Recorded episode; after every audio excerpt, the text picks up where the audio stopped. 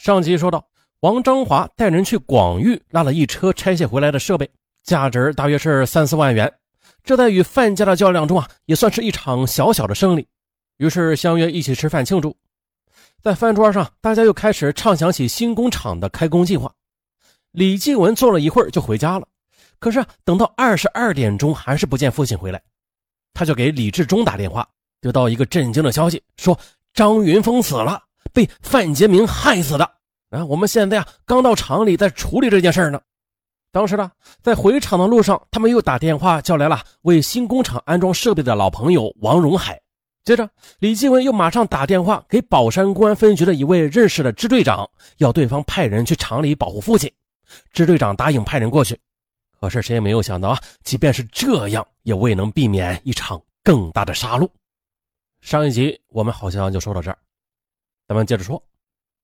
从时间上推算，行凶者范杰明从案发的第三现场，就是邵不英被袭地回到广域的时候。大概也就是二十三点十五分左右。根据目击者回忆啊，当时只有张云峰遇害的仓库门口拉起了警戒线，而靠近厂门的路口却没有任何警戒线，只有几个执勤的协警。据说呢，当时罪犯范杰明他镇定的走上前，跟协警说的：“他呀就是厂里的人啊，便顺利的放行了。”此刻呢，王章华、李志忠和王荣海、周昌俊四个人刚刚走出大门呢，准备找个宾馆先住下来。也就在这时，范杰明从大门外的树影后窜了出来，先是朝着刚刚坐到驾驶位的王章华开了一枪，隔着玻璃呢，散弹便打到了王章华的脖子上。听到枪响的王志忠本能的向车后方跑去，可惜的被范杰明追上去又击中。另外一辆车旁的王荣海是第三个倒下的。紧接着，范杰明又朝站在门卫旁边的甘肃工人夏欢欢开了一枪，接着朝另外一个工人开枪的时候，那人拔腿就跑，啊，往仓库的方向跑去了。为啥往仓库跑啊？因为啊，仓库里张云峰遇害的现场的勘验工作还未结束呢，他的现场还有很多警察。听到枪声，又见范建明举枪冲了进来，啊，警察们一拥而上，便把他扑倒在地。可谁曾想，混乱中他又扣动了扳机。打出猎枪里的最后一颗散弹，击中了一位法医的腿，啊！不过万幸啊，只是受伤。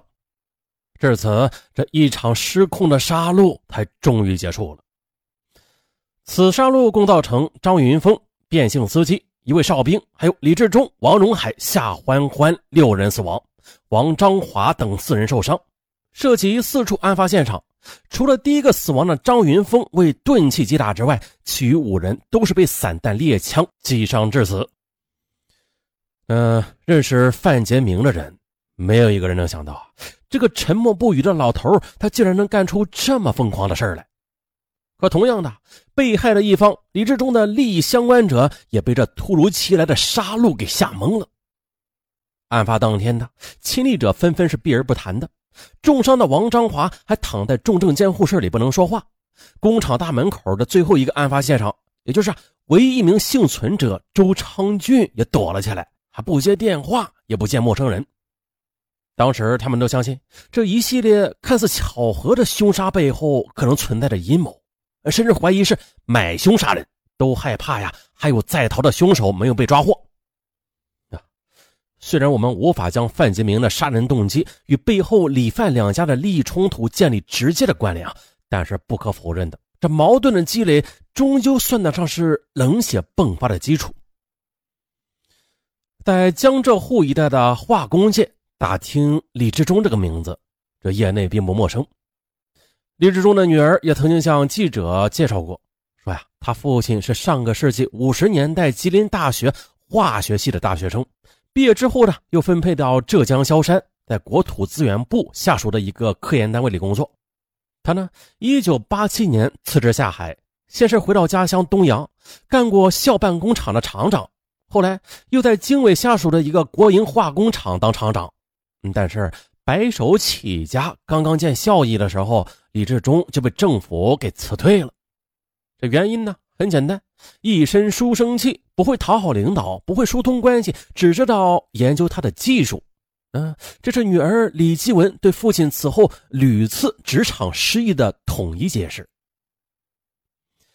离开东阳之后的李志忠又迎来了自己的辉煌时代。那是在一九九零年左右，他接受横店的徐文荣的邀请，到横店办起化工厂。据李志忠的夫人回忆，当时李志忠在国家刊物上发表了多篇论文，被评为教授级的高工。在当时啊，很多来自外地的老板都找上门来邀请他，而他呀，最终是被徐文荣的诚意所打动了。当时的横店才刚刚起步啊，借着上个世纪九十年代化工市场的蓬勃发展，李志忠在横店的化工产业那是越办越大，几乎是一年就开一个厂。巅峰时期啊，这年销售额十几个亿啊，在当年。可是呢，李志忠他忽略了一个根本性的问题，就是他毕竟只是一个打工者，不是老板。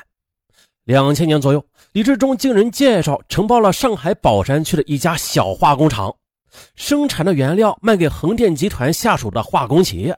后来呢，此事被横店集团的老板徐文荣知道了，大为恼火，双方便闹僵了。而李志忠当年承包的宝江化工厂也就在广域化工厂的旁边。起初呢，是由李志忠的儿子打理。离开横店之后，李志忠又来到上海，全权接手。据他的女儿李继文讲述，当年李志忠在离开横店的时候啊，十年打拼的积蓄那是血本无归。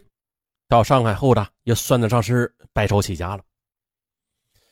他还说了，二零零一年那个春节，债主追上了门，家里连过年的钱都没了。可是啊，在上海宝山，李志忠却再次凭借自己的技术又起家了。很快啊，又以一千二百万元的价格买下了现在的广域。精细化工厂主要是生产乙醛酸，此后又扩建了一个乙二醛车间。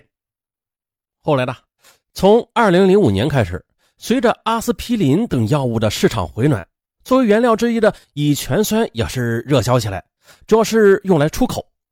广域化工厂的效益嘛，也是突飞猛进。二零零五年呢，盈利是一千八百万元；二零零六年盈利两千六百万元。二零零七年盈利一千九百万元。凭借这几年的盈利，李志忠大举投资买厂，然后又在上海、山东淄博、江苏太仓等地买下了几家工厂。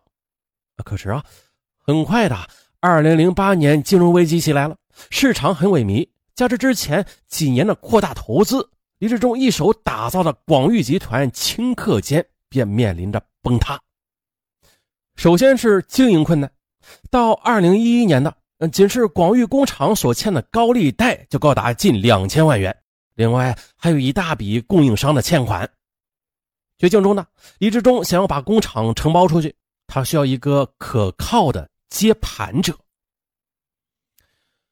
范国富便成为广域的接盘者，从各方面来讲吧，都是顺理成章的事因为呢，早在李志忠刚买下广域化工厂的时候，就通过一个客户介绍认识了范国富。当时呢，范国富他还只是上海康健进出口公司的一个普通外销员。由于广域的产品主要是来自外销，于是呢，上海康健便承担了大部分的市场销售。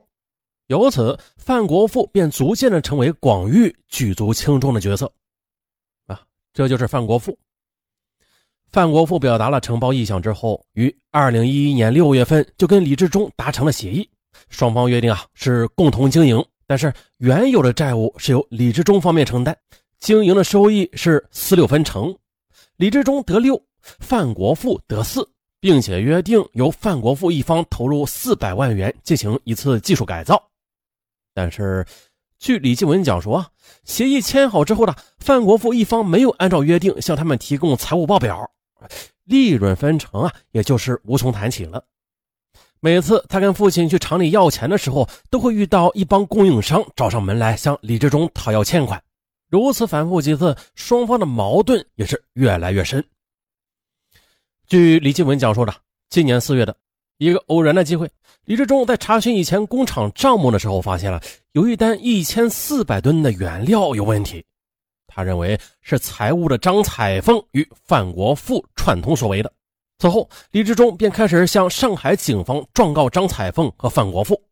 他每天关在小屋子里写材料到下半夜，第二天下午起床后又继续写，写好了之后，就到上海跑公安局递材料，来来回回的不知道多少次。李继文说，父亲在那几个月里啊，主要的精力都是花在了告状之上。七十六岁的人，剩的只剩下一把骨头。那为什么李志忠要执意告状啊？